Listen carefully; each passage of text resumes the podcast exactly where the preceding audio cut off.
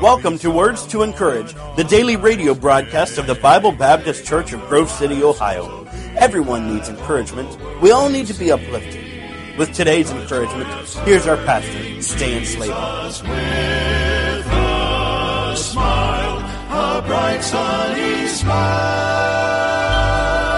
Welcome to Words to Encourage. This is the daily radio broadcast of the Bible Baptist Church. We are located in Grove City, Ohio, and I'm Brother Slayball. Well, good Wednesday to you, and you know what that means. It's church tonight, and boy, we look forward to our midweek service this evening, last one of February, and we'll have one last testimony. I love my church testimony. We look forward to that tonight and our Bible study together, the children's clubs that meet, and it's always a great time on Wednesday night. Kind of a family reunion right in the middle of the week, and uh, we'll have a great time together this evening, six thirty for our service here. On the English side, the Spanish church meets uh, right behind us in our fellowship hall, and they meet at seven o'clock on Wednesday night, and certainly we invite our Spanish-speaking folks out uh, to be in that service this evening. And uh, we wrap up February. Tomorrow we got the leap year, so tomorrow we have an extra day, February twenty-ninth, and then Friday we'll turn the calendar over to the month of March, and spring is right around the corner, and I'm ready. And I think many of you are as well. Listen, if your Bible's nearby, I want you to go to Genesis twenty-four.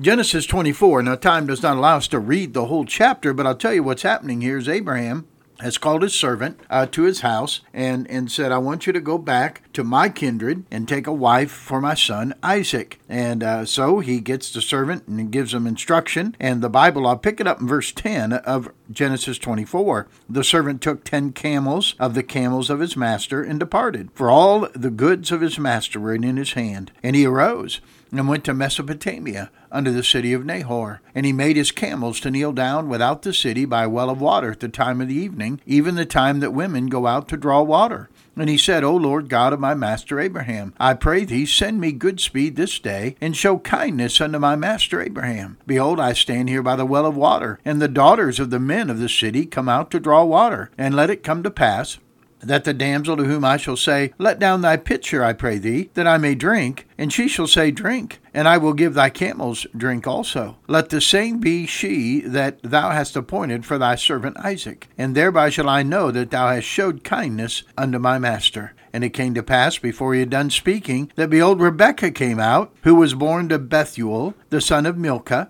the wife of Nahor, Abraham's brother, with her pitcher upon her shoulder. And so here comes Rachel, and of course, or Rebekah rather, and he uh, chooses Rebekah. God leads him to choose Rebekah to bring her home to Isaac. It's a fascinating chapter, fascinating story. I hope you'll take time to read it, but I want to I want to talk to you a little bit today about receiving God's guidance. Uh, uh, how does God guide you? You know, I remember reading about a flight attendant uh, who was vacationing in the Rockies. She was captivated by the by the uh, mountain peaks and the blue skies and the sweet-smelling pines, and, and, and, well, she was also charmed by a very eligible bachelor who operated a cattle ranch there and lived in a big log cabin. By the end of the week, Mister Wonderful had proposed to her. Well, it all happened so fast, she needed little time, she said, and she decided to go uh, back home and to her job with the airline. And somehow she would be guided to make the right decision. Well, it was the very next day. She's working a flight and wondering what to do, and she went into the restroom to splash some water on her face, and the plane encountered turbulence. And the sign in the restroom lit up, and you know what it said, return to the cabin. And so she did, to the cabin back in the Rockies. and, and that was her sign from God.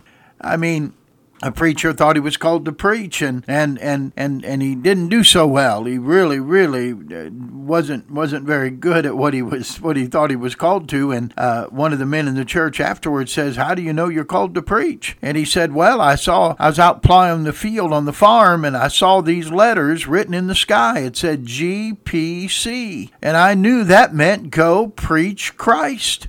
And and and the man said, "Son, I think you misread it. It meant go plow corn." How do you get God's guidance? How do you know God is guiding you? How can we be certain? Can we be certain we're in God's will with the decisions we make? Genesis twenty-four, Abraham's servant is getting the bride for Isaac. And there's some principles about God's guidance that we find here in Genesis twenty-four. Number one, the first way to know God's guidance is to know His Word. Know God's Word. You'll never know God's will and God's purposes until you know God's Word. He'll direct our actions and our decisions by His Word. That's why He gave us His Word. So uh, Abraham sends the servant on the journey. And by the way, the very reason he sent him on the journey was because he wanted, he didn't want him to marry a heathen girl. Isaac must marry and have children, and, and that covenant blessing that went to Abraham will then go to Isaac. And so Abraham takes the action. He's looking for a wife for his son. And and by the way, you, you have to move. It's hard to guide something that isn't moving. And again, the search for this woman, the search for this wife, is not based on human reasoning. It's based on God's Word. He knew that God wasn't going to bless a marriage if his son married a Canaanite woman. He knew of God's future judgment on the people of Canaan. And so he knew not to get a wife from there. You see, when you get a knowledge of God's Word, you get a knowledge of His principles. And so you have to know His principles. God's not going to guide you to go against the principles of His Word. So you must know the Word of God. Number two, you must be committed to do His will. Uh, once Abraham told the servant what he wanted to do, the servant said, all right, I'll do it. The servant didn't say, oh, what do I do? What's plan B? What if God's plan fails? What if your plan fails? It doesn't matter. Uh, there was no plan B. That's the plan. You don't leave without a bride for Isaac. Are you committed to God's plan? Are you committed to God's will? It's not, well, God, show me what you want me to do, then I'll decide whether I want to do it. No, no, no. You have to say, I'm willing to do thy will, O Lord. God guides us when we're committed to do His will and not our own will. Really, the problem isn't always knowing God's will. It's giving up our will. And so no matter how difficult it may be to do His will, or how difficult it may be to give up our will, are we willing to do that, to do God's will? Are we willing to trust in the Lord with all our heart and lean not to our own understanding? In all our ways to acknowledge Him and let Him direct our path? Do I seek God's will or do I seek approval of my will? Do I seek God's plan or do I just seek approval of my plan? God will work supernaturally in your life to bring about His plans. He did certainly here with, with Rebekah, but, but only when you're committed completely and totally to His will. So what do you do to receive God's guidance? You have to know His Word. You have to be committed to His will. And number three, you have to trust God's ways. Trust God's ways. Uh, the servant loaded everything up and trusted what Abraham told him. Totally committed to the way of God, to the will of God, completely trusting in Him, trusting the promise. You know, trust is always based on a promise. Trust isn't placed on a personal desire. Many, many trust that they, they think, well, if I just trust in God, He'll give me what I want or He'll give me what I desired. No, God honors those who trust in His Word. God honors those who trust His promises. The God honors those who trust His principles. It was an unlikely circumstance. It's a five hundred mile journey. Now, that's not necessarily a big deal for us in this day, but in that day it was.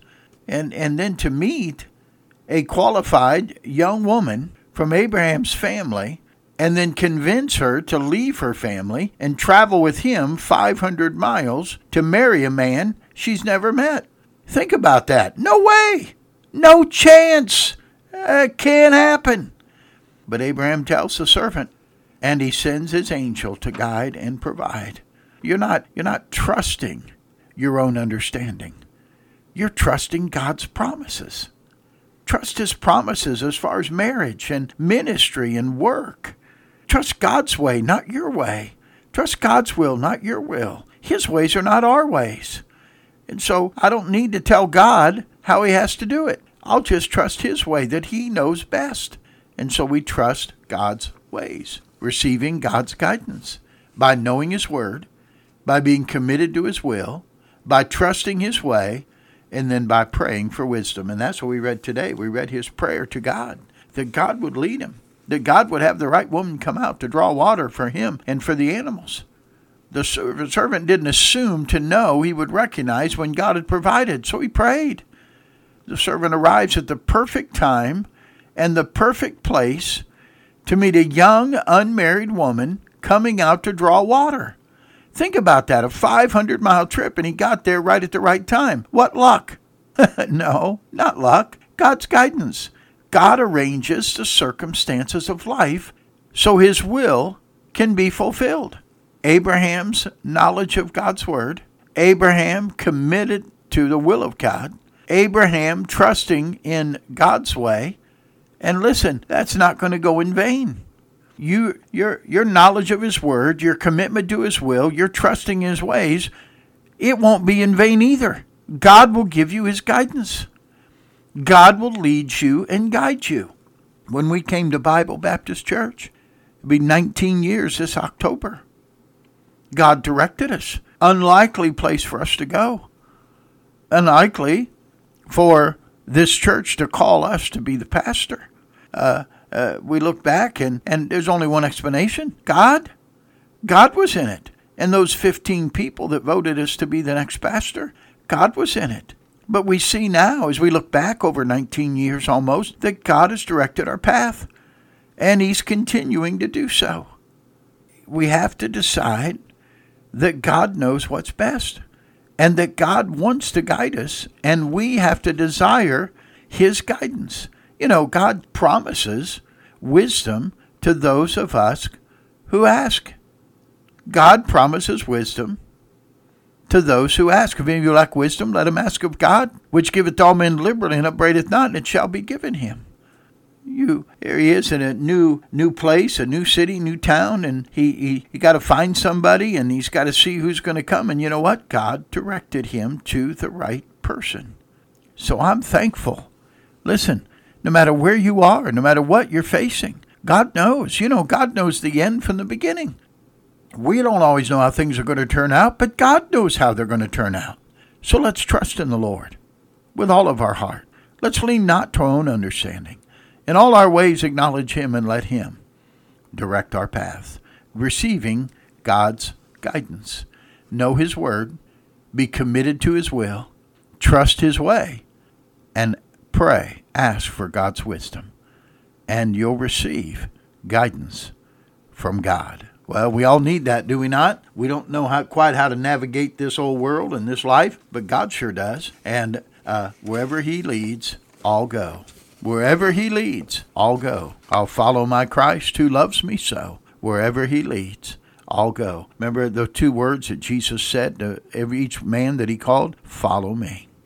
Follow me. My sheep hear my voice, and they follow me. That's all I'm doing, just following Christ. Uh, the sheep doesn't have to know where they're going. He's got to trust the shepherd, and that's what we have to do today. So I hope you do it this Wednesday. Let's follow him and receive his guidance. Well, hope you have a great Wednesday. Uh, enjoy the, the uh, temperature's dropping right now, and we're in for a little bit of a cold spell here tomorrow, but then warming back up beautifully for the weekend, and springtime's coming. Well, I look forward to seeing some of you in church tonight. Uh, that'll be six thirty this evening, and the rest of us will come back for our broadcast tomorrow, all right? And we'll talk about a good name. And until tomorrow, this is Brother Slayball reminding you, be good to everyone, because everyone's having a tough time.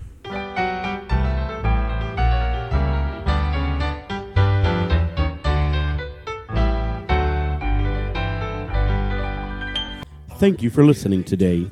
If this broadcast was an encouragement to you, we would love to hear from you.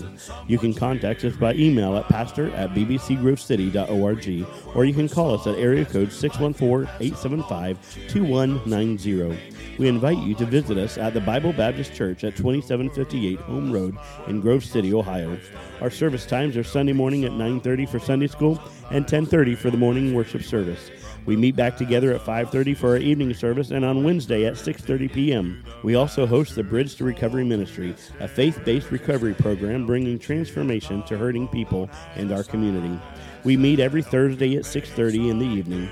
You can find more information at our website about this and other ministries of Bible Baptist Church at b b c grove city dot org. We hope that today these were truly words to encourage. Words to Encourage is paid for by the generous members and supporters of the Bible Baptist Church in Grove City, Ohio. The joy of serving Jesus with a smile, a bright sunny is mine.